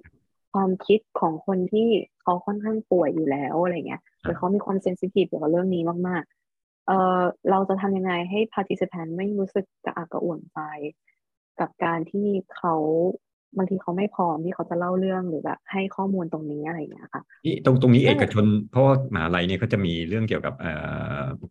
คณะกรรมการจริยธรรมอะไรในมนุษย์อยู่แล้ว แต่ว่าของของเอกชนมีด้วยนะเอกชนมีค่ะมีถ้าเป็นอยู่ในถ้าอยู่ใน banking insurance ของที่นี่ของต่างประเทศมีหมดค่ะ ฝ่าย healthcare มีหมดเอ่อ gambling gambling venturing gambling venturing ที่เป็นถูกกฎหมายของต่างประเทศมีค่ะ มีมีหมดทุกอย่างคือทุกอย่างมี regulator ว่าคุณจะต้องผ่านเรื่องพวกนี้ก่อน ก็คือควบคุมโดยรัฐบาลถูกไหมฮะ หรือควบคุมไม่ใช่ค่ะ ถ้าถ้าสมมติว่าเที่ยวที่นี่คือแบงค์ชาติว่าทุกครั้งของแต่ละ state อย่างเช่นที่อเมริกาก็จะมีเรื่อง jurisdiction ของแต่ละ state ว่า คุณจะต้องผ่าน compliance ของแต่ละ state ขอยกตัวอย่างกันเนาะเคลแคนพอดีอยู่สายเคลแคนอย่างของตัวอเมริกาเนี่ยจะต้องผ่าน ISO หนึ่งสามสี่แปดห้าที่เป็นอ่อ certification ของตัวอ่า healthcare device คือ medical device เนี่ย คือความความหมายของคำ legalize ของเขาอะค่ะ ค่อนข้างแบบ broad มาก เช่น แค่ตัว information เว็บไซต์ของโรงพยาบาล ก็ถือเป็น medical device แล้วอะค่ะ แล้วก็ IEC ครับเวอร์มากคือ IEC 62304 หรือแบบ HA standard ของที่เป็นของทางด้าน service design ของโรงพยาบาลเนี่ย ก็คือแสดงว่าเหมือนกับเป็น requirement ของบริษัทที่จะมาจ้างเราทำบอกว่ามันจะต้องมีมาตรฐานหนึ่งสองสามสี่ตรงแต่วันนี้เราถึงต้องทำตาม ถูกไหมฮะ เอ่อต่อให้ไม่ใช่บริษัทก็คือเป็นจรรยาบรรณส่วนตัวของคนที่เป็น research หรือว่าเป็น UX จะต้อง aware เรื่องนี้มาก ๆ ค่ะ เรื่อง DA ของต่างประเทศ เพราะไม่งั้นคือคุณโดนฟ้องได้ แล้วก็เป็นจรรยาบรรณของในการทำงานส่วนหนึ่งค่ะ ครับคราวนี้เดี๋ยวเดี๋ยวมาสอบถามนิดนึงในเรื่องของ service design เนี่ย อะไรที่คิดว่าเป็น pain point สำหรับผู้ใช้บริการของโรงพยาบาล คือเอาง่ายๆนะคะแบบเราจะพูดได้ไหมเนี่ยไม่เชื่อเราจะประเทศเนาะไปพูดถึงบริการมาที่ออสเตรเลียก็ได้ครับ เออคือเอาเป็นว่าในสาย healthcare ของโรงพยาบาลส่วนใหญ่ เท่าที่เห็นมาทั้งหมดไม่ว่าจะเป็นอเมริกาออสเตรเลีย หรือของทางสิงคโปร์เนี่ย ส่วนใหญ่จะค่อนข้างเป็นค่อนข้างเป็น conservative แบบ traditional เนาะด้วยความที่ว่าเขายังไม่สามารถ move อะไรที่มันเร็วไปแบบ start up เราสามารถทำ start up อะไรอย่างนี้ได้ เพราะว่ามันจะมีเรื่องของ regulator แล้วก็ ISO ที่อย่างที่บอกแล้วก็มาตรฐานต่างๆ เนี่ยเอ่อแล้วเราเป็นการดีลกับเรื่อง hell อะไรเงี้ยค่อนข้างเยอะ เพราะฉะนั้น perception ของคนที่ทำงานเอ่อในสายโรงพยาบาลนะคะก็ยังจะค่อนข้างแบบปิดว่าคนที่ไม่ได้มีความรู้ทางด้านการแพทย์ดีพอ หรือแบบแบ็กกราวเกี่ยวกับเรื่อง health ดีพออะค่ะเขาจะไม่ค่อยแบบเข้าใจในเรื่องของ qualitative research เข้าเข้ามามากมาก ขนาดนั้น ส่วนใหญ่ medical device โรงพยาบาลทั้งหมด หรือ standardize ของโรงพยาบาล ออกแบบมาเพื่อให้กับคนทำงานค่ะ medical worker ไม่ได้เป็นคนที่เป็น patient ซึ่งอันนี้เป็น conversation ที่มีกันมาหลายปีมาก ๆ ของทางอเมริกาว่าเราจะทำยังไงให้มันชิปจากเอ่อ mindset ที่ว่าเหมือนเหมือน HCI เมื่อสมัยสมัยก่อนที่เราจะแบบโฟกัสในเรื่องคอมพิวเตอร์เราก็จะแบบ ไปสอน user เนาะเอ่อ concept ของ Medicare คือของ hospital เนี่ย คือแบบนั้นเลย แต่แบบกำลังแบบค่อยๆ move กันจากแบบ medical worker มาเป็น more like um เป็น patients มากขึ้นคนว่าไข้เราจะทำยังไงทำยังไงให้ลูกค้ารู้สึกแบบ เออไม่ต้องรอไม่ต้องแบบมีความแบบ pain อะไรมาก ๆ ขนาดนั้น ซึ่งความที่ ส่วนใหญ่ของทางโรงพยาบาลสาย healthcare เนี่ยส่วนใหญ่จะเป็นยังเป็น manual ที่เป็นแบบ document กันจะเยอะ คุณหมอเนี่ยจะเป็นอะไรที่ทำเรื่องเกี่ยวกับงานเวลาแบบ timing หรือคนที่อยู่สาย healthcare ที่เป็นบุคลากรทางการแพทย์ทั้งหมดเขาจะ concern เรื่องกับเวลามาก ๆ เพราะฉะนั้นคือ device อะไรสักอย่างที่แบบ หรืออะไรที่แบบเกี่ยวกับการออกแบบที่มันไปคลัสเตอร์กับเวลาของเขาหรือบล็อกทม์ของเขาหรือทำอะไรให้เขาแบบ ไม่สามารถ move on หรือทำทำงานอะไรได้แบบ efficient นะคือเขาจะไม่เอาเลยอืมแล้วเวลานั้นความท้าและความท้าทายของเอ่อ service design ของสายโรงพยาบาลเนี่ย คือการเอ่อทำยังไงให้ทุกคนอยู่ใน same page หรือแบบเข้าใจในในสิ่งเดียวกันนะคะ เพราะว่าเอ่อมันก็จะเป็นความ lack เนาะว่าเขาจะมีความ knowledge เกี่ยวกับทางด้านสายเฮลดีมากๆ แต่เขาก็จะไม่มีแบบ knowledge ที่มันเป็นกึ่งกลางระหว่างเอ่อพวกสายเทคอะค่ะเขาจะไม่ได้เข้าใจเรื่องพวกนี้ แล้วทีนี้คือกลายเป็นว่าเอ่อดีไซเนอร์หรือคนที่เป็นเอ่อทำงานเกี่ยวกับทาง UX ทางเนี้ย คือคุณก็ต้องมีความเข้าใจในระดับหนึ่งเกี่ยวกับพวก standardize พวกนี้เรื่อง ethical แล้วคุณก็ต้องมีความเข้าใจเรื่องเกี่ยวกับมาตรฐานต่างๆ อย่างเช่นเอ่อ information ของหรือ data ที่เราเก็บ กับทาง user หรือ patient กับมาตรฐาน standardize ของโรงพยาบาล ซึ่งในสาย healthcare อะมันจะไม่ใช่เหมือนกับทางเอ่อพวก insurance หรือ banking เพราะว่าเขาจะมี standardize ของเขา เช่นเอ่อพวก JCI เอ่อ Sinomed CT หรือตัวมาตรฐานทางการแพทย์ที่แบบลอนโดยมหาลัยจอมฮอปกินส์นะคะ ของทางอ่าเขาเรียก จริงๆ มันมีสาขาที่มันแยกออกมาชื่อ Health Informatics ก็คือจะเป็นการแบบจัดการเยอะจัดมากการข้อมูลอะไรพวกนี้ครับคราวนี้แล้วอันนี้ผมพูดพูดถึงในในในเชิงของ UX อะฮะ เช่นเราบอกว่า UX อย่างเช่น บางอย่างมันควรจะเร็วบางอย่างอย่างควรจะสโลใช่ไหมฮะตัวอย่างเช่นเข้าคิว รอแพทย์เนี่ย บางทีมันสโลไปเพราะว่าคิวมันควรจะเร็ว ถูกไหมฮะ แต่แต่ว่าบางอย่างตอนที่เราคุยกับแพทย์เนี่ย บางคนใช้เวลาอ่า คุยกับแพทย์แค่เท่าไหร่อะไม่เกินสิบนาทีแล้วก็ตรวจเสร็จแล้วก็ออกมา มันจริงๆ มันควรจะสโลเพราะว่าแพทย์จะต้องวินิจฉัยคุยกับอ่าคนไข้ได้อ่าใช้เวลานานกว่าอ่าที่ที่ออสเตรเลียเป็นเหมือนกันไหมฮะ คือแบบว่าคุยกับแพทย์ไม่ไม่แบบแค่หนึ่งนาทีแล้วก็จบอะไรเงี้ย อันนี้คือถามก่อนปัญหาจริง ๆ คือมันไม่ใช่การรอเนาะปัญหาจริง ๆ มันคือการที่ว่า เอ่อทำไมคนไข้ถึงจะต้องไปที่ที่โรงพยาบาล คุณอยู่ในระดับไหน เพราะฉะนั้นเอ่อระดับคือด้วย perception ของการ manage ของโรงพยาบาลเนาะไม่ใช่ทุกคนที่สมมติที่จะไปโรงพยาบาลค่ะ เพราะฉะนั้นคือมันจะมี level ของความ critical ที่คุณสมควรที่จะไปโรงพยาบาล ถ้าเป็นของที่เมืองไทยก็คือจะอยู่ที่5 level เนาะเขาจะเรียกเป็นสีสีกัน แต่ของที่นี่ก็จะเป็น my slight เอ่อ advanced medium เพราะฉะนั้นคือก่อนที่คุณจะเข้าไปโรงพยาบาลเนี่ย คือคุณคุณสมควรที่จะไปโรงพยาบาลหรือเปล่า ถ้าคุณสมควรที่จะไปเอ่อ process ที่จะไปรอที่หน้าคิว เนี่ย ของต่างประเทศที่ที่นี่คือรอไม่นาน เพราะว่าคุณต้องบุก appointment แล้ว process ของการที่แพทย์ใช้เวลากับคุณเนี่ยอยู่ที่ประมาณห้าถึงสิบนาทีความมันมันถึงที่เวลาแบบแพทย์จำเป็นจะต้องรู้เรื่องทั้งหมดเกี่ยวกับคนไข้คนนี้ไหมคือคือไม่ได้จำเป็นจริงๆ คือแพทย์สมควรที่จะรู้แค่ประมาณหกสัปดาห์ หรือสองสัปดาห์ สี่สัปดาห์สูงสุด ถ้าไม่ใช่คนไข้ที่เป็นคนไข้เรื้อรังเขาจะเขาจะสามเขาจะแค่ดูว่า tracking ของข้อมูลของคนไข้เมื่อสี่สัปดาห์ที่แล้วอะเขาแบบมี progress เป็นยังไง เพราะฉะนั้นคืออันเนี้ยจริงๆห้าถึงสิบนาที มันก็ใช่ค่ะ ที่คุณจะ spend time กับคนไข้เยอะขนาดนั้น แต่ว่าบางทีมันก็ไม่ได้จำเป็นที่จะต้อง spend time เยอะขนาดนั้น ถ้าคุณแค่เข้ามา check up มันขึ้นอยู่กับว่าหาอะไร แล้วแล้วคราวนี้ถ้าสอบถามเรื่องเกี่ยวกับ U UX เนี่ยในในเชิงของเทคโนโลยี สมมติว่าถ้าผมไม่อ่าคุณอ่าอะไรนะ คุณอ่าแพทย์ไม่สามารถที่จะไปรู้ว่าเขาเป็นเขามี tracking อะไรมาบ้างในอนาคตเนี่ย การออกแบบ bio อ่า medical device ที่มันสามารถ tracking คนไข้ได้เนี่ย มันจะมีไหมฮะในอนาคต มีค่ะ trigger tricky มากเลยกับเรื่องคำถามนี้ เพราะว่า เออมันเป็นคำถามที่คุยกันมานานมากว่า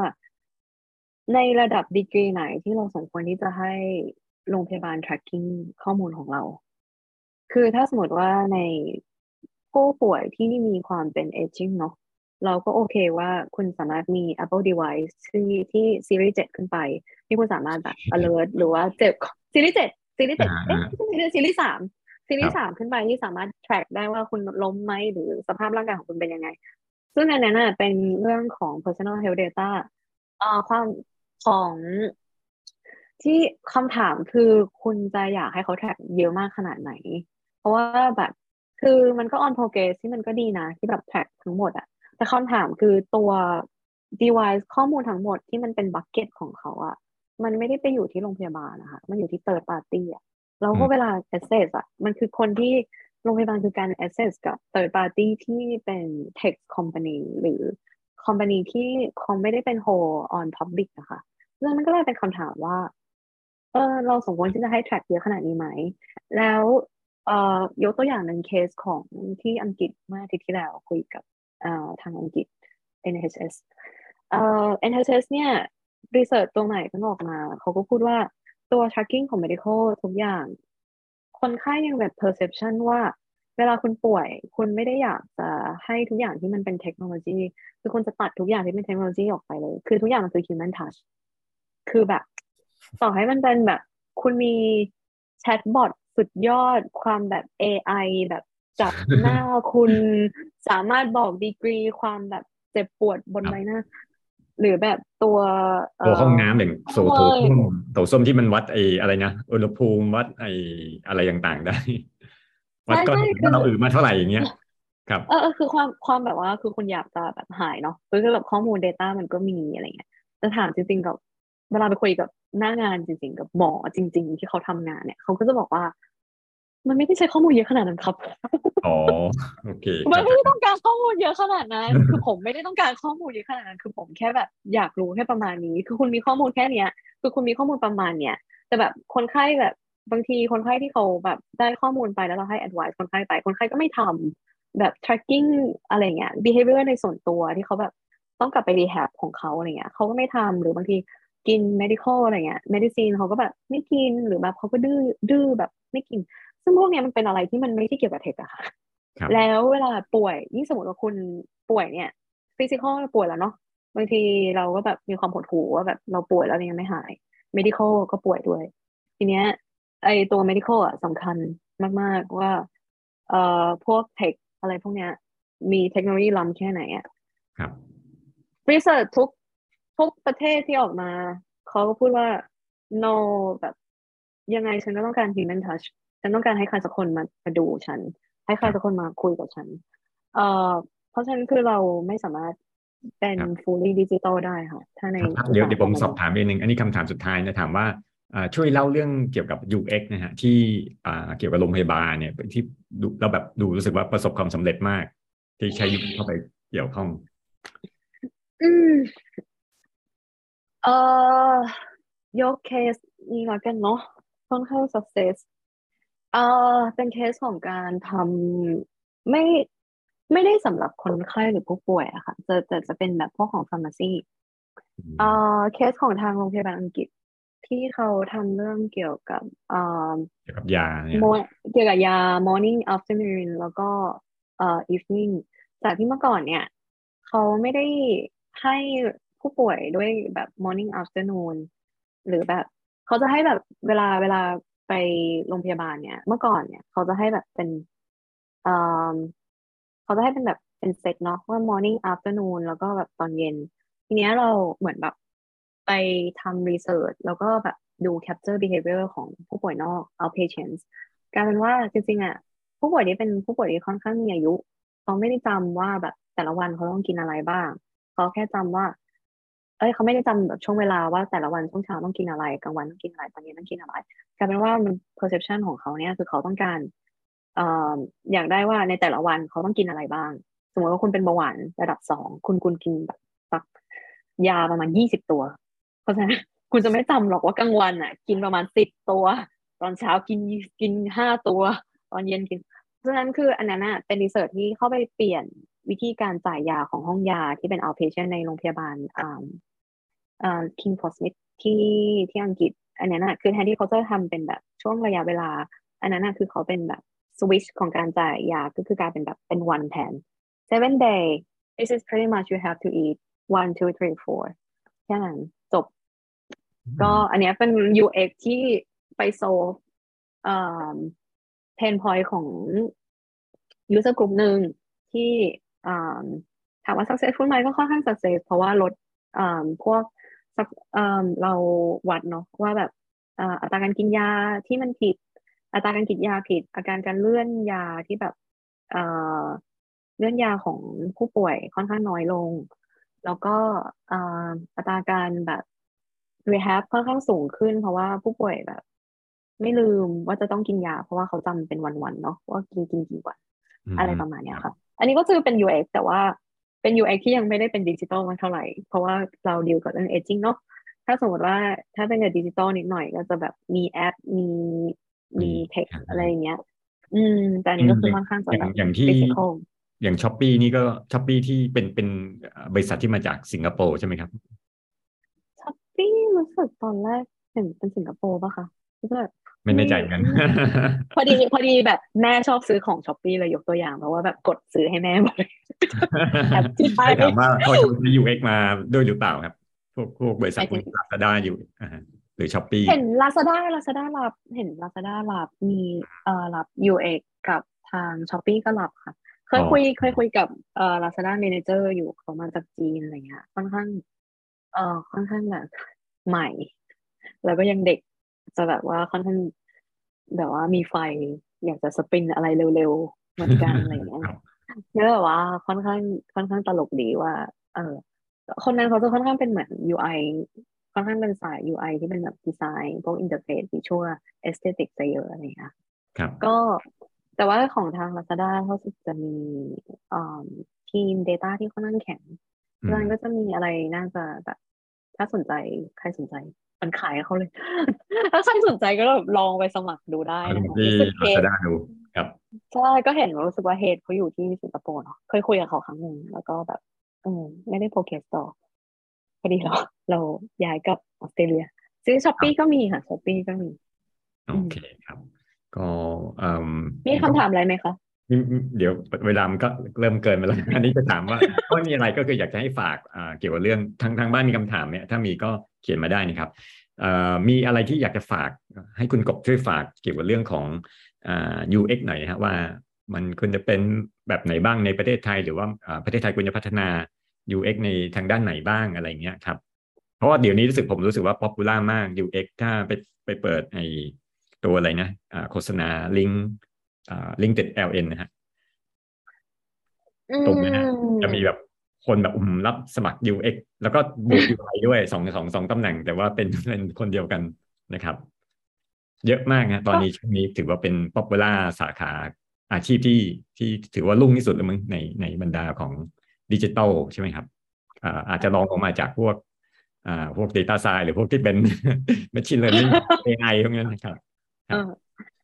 ก็จริงๆ อาจจะอยากฝากเรื่องนี้เนาะแล้วแบบไม่ค่อยมีใครคุยกัน เอ่อจริงๆ เพราะว่าอาจจะด้วยความว่า UX ของที่ไทยยังไม่ได้เป็นขึ้นมาแบบเขาเรียกว่าอะไร ยังไม่ได้เป็น mature level ถึงขนาดที่ว่าเออมี UX research ทุกๆ ทีมหรือแบบทุกคนเข้าใจว่ามันคืออะไรอะไรอย่างเงี้ยค่ะ ก็อยากจะฝากฝากเรื่องแบบ ethical in UX ส่วนตัวอ๋อครับก็จะแบบว่าเวลาเราเก็บรีเสิร์ชเนาะหรือบางทีเราไปเก็บ ข้อมูลอะไรของลูกค้าหรือคนที่เราเรับอะค่ะหมายถึงว่าแบบข้อมูลของคนที่เรารับมาอะไรเนี้ย เราเป็น responsibility อย่างหนึ่งที่เราสมควรจะเป็น rule of thumb เลยว่าแต่ละคน ถ้าเขาไม่รู้สึกว่าคนที่เราเก็บข้อมูลอะเขาอาจจะไม่รู้ตัวเนาะเพราะว่าแบบเรื่องนี้ยังไม่ได้เป็นเรื่องที่เราต้องคุยกันมากในประเทศไทย เรื่อง privacy อ่า data หรือความ consent คือการยินยอมในการเก็บข้อมูลอะไรเงี้ย ซึ่งเท่าที่เห็นค่อนข้างยังแบบค่อนข้างยังไม่ค่อยมีใครซีเรียสเรื่องนี้มากแต่แบบอยากให้มันเป็น standard ที่ที่เมืองไทยน่าจะแบบพิกอิ t อัพขึ้นมานิดนึงอะค่ะ เพราะว่าต่างประเทศค่อนข้างจะซีเรียสเรื่องนี้กันอยู่ว่าเออหลังจากที่คุณเก็บข้อมูลไปแล้วคุณมีวิธีการเก็บก็ว่าแนน data ของคนที่เราเก็บมายังไงอืมเออเราให้ consent กับว่า เราสมควรที่จะถามความยินยอมกับคนที่เราไปคุยด้วยหรือว่า คนที่เขาให้ข้อมูลกับเราอะไรเงี้ย ก็เราสมควรที่จะแบบ respect เขานิดนึงอะไรเงี้ยค่ะ คือมันไม่ใช่แบบว่าคุณไป crunching เอาจากเขาอย่างเดียวแล้วแบบเขาเป็น responsibility ที่เขาจะต้องให้ข้อมูลคุณทางที่จริงๆแล้วเขาอาจจะไม่ได้แบบจำเป็นจะต้องทำแบบนั้นอะไรเงี้ยค่ะครับอันนี้ก็เป็นเรื่องที่สองคนจะฝากไว้อืมอีกเรื่องหนึ่งคือ ค่อนข้างจะเห็นเด็กๆสมัยนี้เนาะเด็ก UX พอดีคุยกับน้องๆหลายคนมามาคุยให้ฟัง คือจริงๆ UX อะค่ะมันก็เราก็เรียนรู้ได้เนาะจากเรื่องในหนังสืออะไรอย่างเงี้ยค่ะ แต่มันไม่ใช่ at the end of the world อะค่ะ มันไม่ใช่ Bible ทุกอย่างที่เวลาทำงานจริง เราจะต้องไป refer ทุกอย่างจาก Bible ขนาดนั้น เพราะว่าเออเราก็ต้องปรับไปตามสถานการณ์ หรือปรับทูทุกอย่างไปตามที่เอ่อเหมาะกับเราหรือเหมาะกับองค์กรของเราหรือเหมาะกับงานที่เราทำอยู่เราะฉะนั้นคือมันโอเคมาก ๆ เลยที่ว่าบางองค์กรเขาอาจจะไม่ได้มีบัตเจตหรือไม่ได้มีความพร้อมที่จะทำ UX หรือ UX research ตามที่เราต้องการ มันโอเคมากเลยค่ะ ที่เราจะไม่ต้องโกรธเกรี้ยวอะไรขนาดนั้นคือเราก็แบบโอเคมากกับการที่เราก็แค่ผิด the right method the right tool อะไรอย่างเงี้ยค่ะครับซึ่งอยากให้เปิดกว้างมากขึ้นกับคำว่าแบบ มันไม่ได้จำเป็นที่จะต้องเราไปเบสทุกอย่าง on NN group หรือ IDF หรืออะไรสักอย่าง แล้วมันคือแบบที่ถูกที่สุดในโลกอะไรเงี้ยซึ่งจริง ๆ ขออ่าศาสตร์ทั่วไปทุกอย่างมันไม่มีอะไรที่ถูกที่สุดในโลกค่ะครับ เพราะว่าจริงๆแล้วแต่จริง ๆ มันก็ดีตรงที่ว่า UX เนี่ยมันมี methodology เยอะมากจนเราสามารถที่แบบเลือกใช้ได้สิ่งว่าเราต้องเลือกใช้ให้ถูกต้องถูกนั้น ใช่ไหมฮะใช่ค่ะก็เลือกใช้ถูกต้องเอ่อ ไม่อยากจะพูดเรื่องนี้แบบว่ามันไกลไปนิดนึงมันไกลก็แบบว่าครับเพราะว่าแบบเพิ่งไปเข้า conference มาเราคุยกันเรื่อง Data Quality ของใน Research เนาะเราจะพูดว่าเอ่อที่แบบทุกคน perception ว่าแบบการที่ไปคุยกับลูกค้า หรือการไปคุยกับ feedback หรือ take the customer อะไรเงี้ย feedback แล้วเราได้ข้อมูลกลับมาเนี่ยเออมันเป็น valid แล้ว จริงๆ เราต้องไปดูด้วยว่าคนที่เขาทำ research หรือคนที่เขาไปเก็บข้อมูลมาให้เราอะเขามีอ่า knowledge เกี่ยวกับเรื่องที่เขาทำอยู่แค่ไหน เขามี knowledge เกี่ยวกับ methodology แค่ไหน เขามี knowledge ในวิธีการทำคำถาม เขามี knowledge ในวิธีการ gathering ของพวกนี้มากแค่ไหน เพราะไม่งั้นก็คือ ข้อมูลที่คุณได้ขึ้นมามันเป็นจังอะค่ะ มันเป็น noise อย่างหนึ่งที่แบบเอามาใช้ต่อไม่ได้ เราก็เลยเหมือนกับมีการทำเลเวลว่าวิวิธีเนี้ย valid แค่ไหน คนที่เก็บแบบเป็น researcher จริงๆหรือเปล่า คนอืมสองคนที่เก็บ เป็น product owner จริงๆหรือเอ้ยเป็น product manager หรือคนที่เก็บเป็น designer หรือเป็น junior เพราะฉะนั้นก็คือรายการเป็นคำถามที่ว่าเอ่อ research ที่คุณเก็บมาเนี่ย เป็นมัน valid แค่ไหน มันเป็น authorization มากแค่ไหนเอ่ออันนี้ก็คือเป็นเป็นเรื่องที่ในอินดัสทรีกำลังคุยกันอยู่อันนี้เล่าให้ฟังยังไม่ได้มีคอนคลูชันอะไรแต่แบบก็เป็นเรื่องที่อินิเชตกันแบบเมื่อสองสามอาทิตย์ที่แล้วโอเคดีครับอันอันเป็นองค์กรที่ทางทางออสเตรเลียใช่ไหมครับ ที่พูดถึง ใช่ค่ะก็เป็นเอ่อของเราเรียก Research of พอดีเอ่อ Research of เป็นที่แรกที่เราเริ่มที่ออสเตรเลียค่ะ Research of คือการเก็บข้อมูล repository เอ่อข้อมูล research ในองค์กรเนาะเหมือนทำ knowledge management อย่างหนึ่งเอ่อก็จะเป็นคล้ายๆกับ Meet Up เป็นกลุ่ม community ที่เราจะคุยกันเรื่องเอ่อ design research หรืออะไรพวกเนี้ยค่ะ ก็พอดีเป็น Meet Up ที่ไปมาเมื่ออาทิตย์ที่แล้วเขาจะจัดบ่อยๆ ทุกเดือนอ่าฮะก็เดี๋ยวมาอัปเดตให้ฟังว่าแบบอยู่เอ็กแบงคอกอะไรมิดอัพนั้นด้วยใช่ไหมครับใช่ใช่แต่ว่าคืออันนั้นเขาก็ทำแบบจริงของที่ของที่ออสเตรเลียคือทำแบบจริงจัง แบบมีอืมเว็บไซต์มีแบบ regulator มีframework อะไรอย่างเงี้ยออกมาเลย แล้วก็แบบคือทุกทุกประเทศทั่วโลกก็ใช้ framework ของ Research of ณตอนนี้ค่ะ ก็จะมีแบบที่ค่อนข้างค่อนข้างดีใจเพราะเพราะเมื่อก่อนช่วยทำก็ มีอ่าพวก Microsoft ครับอ่าที่อเมริกาหันมาใช้ Apple อะไรอย่างเงี้ยค่ะ ก็จะเป็นพวก tech ฟัง company ที่เขาแบบเริ่มมาสนใจว่าเออเราจะต้องมีวิธี methodology ในการเก็บยังไง ซึ่งคล้ายๆกับ design design ops เหมือนกัน แต่ว่าอันนี้เป็นแค่ for researchอืมแสดงว่าบริษัทพวก Apple Microsoft นี่ก็มี UX อยู่ด้วย ถูกไหมฮะมีมีค่ะ มีมี product designer มี UX มี behavior มี ethnography แบบ มีครบเลยอ่ามีครบเลยก็แบบมีเงิน สมัยเมื่อ cause ไอ้สมัยก่อนสตีฟจ็อบบอกว่าจะตัดสินด้วยไอ้ไอ้ความเป็น expert ของเขา เวลาจะออกแบบผลิตภัณฑ์ใดผลิตภัณฑ์หนึ่ง แต่เดี๋ยวนี้มันก็จะมีกลุ่มที่แบบว่ามาช่วยข้อให้ข้อมูลเขาจะช่วยในการตัดสินใช่ไหมฮะให้ CEOก็จริงๆ คือสตีฟจ็อบนี่เป็น unique person เลยนะ ว่าแบบเขาสามารถทำเรื่องแบบฟันได้ว่า อันนี้จะเป็นเทรนด์ใช่ก็คำถามคือ how many Steve Jobs do you have in a lifetime in your company how much how ครับ much you can afford to get uh Steve Steve Jobs Jobs in your company ครับแพงมากแพงมากครับ โอเค วันนี้ก็คงน่าจะพอเอ่อสมควรกับเวลา แล้วเพราะว่าเราเอ่อใช้เวลามาพอสมควรนะฮะก็ถ้ามีอะไรก็สามารถติดต่อนะครับอ่าคุณติดติดถ้าติดต่อนี่ติดต่อทางไหนฮะทางทางอินเทอร์เน็ตหรืออีเมลอะคุณปรมานะครับ อารยะถากูละนะครับ เป็นอ่า lead user experience designer ที่ WorkSafe ออสเตรเลียนะครับ ก็อีเมลไปหาใช่ไหมฮะผมจะได้แนวตพี่รงบอนั้กนว่าครับผมก็จะบอกว่าอาจจะพิมพ์มาบอกว่า พี่คะหนูคุยไม่พี่พี่พูดอะไรไม่รู้เรื่องรู้เรื่องครับรู้เรื่องหมดเลยฮะก็ที่พูดมาก็เข้าใจโอ้แต่ว่าแสดงเหมือนกับสรุปว่าในของประเทศออสเตรเลียเนี่ยจะมีค่อนข้างจะอ่าเรื่องของสแตนดาร์ดที่เข้ามาเกี่ยวข้องเยอะพอสมควรเหมือนกันเกี่ยวกับเรื่องของอ่าเรื่องของจรรยาบรรณอะไรต่างๆที่เข้าอ่ามาเกี่ยวข้องกับ UX เยอะ ใช่ไหมครับพอดีถ้าอยู่สตาร์ทอัพอาจจะไม่ได้ไม่เจอถ้าคุณทำทำงานอยู่สตาร์ทอัพคุณจะไม่ค่อยเจอเรื่องพวกนี้แต่แบบถ้าคุณทำงานอยู่ในแบบองค์กรใหญ่รัฐบาล คุณจะเจอเรื่องพวกนี้แน่นอน ว่าเอ่อ regulator ทั้งหมดที่คุณคือพูดมาทั้งหมด เพราะว่าเอ่อมันเป็นค่าของตัว regulator ของ legal ที่นี่ที่คุณจะต้อง follow ครับแล้วคือคุณต้องเข้าใจเพราะว่าเอ่อ ออสเตรเลียค่อนข้างเป็นประเทศที่ caring เกี่ยวกับเอ่อ user participant เยอะมากแล้ว คือความเวลาแค่เราทำ research เนี่ย participant ที่เราเลือกมา เราจะต้องมีความ diversity แบบเราจะไม่สามารถเลือกผู้ชายอย่างเดียวได้ เราจะไม่สามารถเลือกผู้หญิงอย่างเดียวได้ เราต้องเลือกแบบมีคนที่เป็น transgender LGBT เราจะต้องเลือกแบบเอ่อ คนที่เป็น minority เข้ามาด้วยอะไรอย่างเงี้ยค่ะ ซึ่งอืมอืมอันเนี้ยเป็นค่อนข้างเป็นอะไรที่ทางออสเตรเลียให้ความสำคัญมากครับณตอนนี้อืมก็คือ equality ทุกคนเท่าเทียมกันหมด คนพิการก็สามารถที่มาทดสอบ UX ได้เหมือนกัน ใช่ค่ะเป็นเป็น e- equality อ่าเรื่องของอ่า standardize เรื่องของ rule regulation regulator อันเนี้ยคือต้องแบบ follow แต่จริง ๆ คืออันเนี้ยเป็นมาตรฐานทั่วโลกค่ะ ที่ไม่ใช่แค่ออสเตรเลียเอออเมริกาก็เป็นค่ะ UK ก็เป็นสิงคโปร์เป็นค่ะ อันนี้คือจากเท่าที่คุยมาทั้งหมดแล้วก็เคยทำงานด้วยก็จะเป็นเป็น standard ค่ะ ว่าแบบประเทศตอนนี้มีอยู่ค่ะ ต้องแบบ follow ต่อไปอย่างนี้ฟอนต์เล็ก ๆ ขนาดเล็ก ๆ มองไม่เห็นก็จะไม่เคยเห็นเกิดขึ้นแล้วใช่ไหมครับคือฟอนต์ตัวเล็ขกองครับ ของที่นี่คือเอ่อเรื่อง accessibility เป็น requirement ขั้นหนึ่งนะคะอืมถ้าคุณไม่ผ่าน accessibility ของในมาตรฐาน WCAG คือคุณก็จะไม่สามารถ launch product หรือ launch digital อะไรสักอย่างได้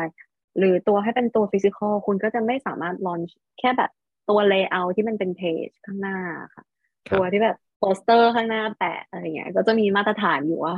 คุณต้องใช้มาตรฐานฟอนต์นี้คุณต้องใช้มาตรฐานฟอนต์ที่เป็นเอ่อ readable โทนของภาษาที่ใช้จะห้ามใช้เป็นแบบ advanced English คุณต้องใช้แบบ plain English ถ้าคุณทำงานพวกกับเอ่อคนที่เป็น mental health หรือ NDIS NDIS คือ National Disability Scheme ก็จะเป็นพวกเกี่ยวกับพวกที่เป็น autistic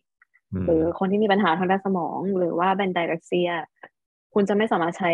English ที่เป็น advanced English ได้แบบครับคุณจะต้องปรับทุกอย่างให้เป็น easy English ซึ่งระดับที่เกรด เจ็ดหรือแปดใช่ใช่รู้สึกว่ามันมันมีเกรเคดสบอกว่า ต้องแบบเหมือนระดับอ่าประถมหรือมัธยมที่เขาอ่านกัน ใช่ค่ะ ถ้าสมมติว่าเป็นระดับของคนทั่วไปอยู่คืออยู่ที่ plain English อยู่ที่สิบกับสิบ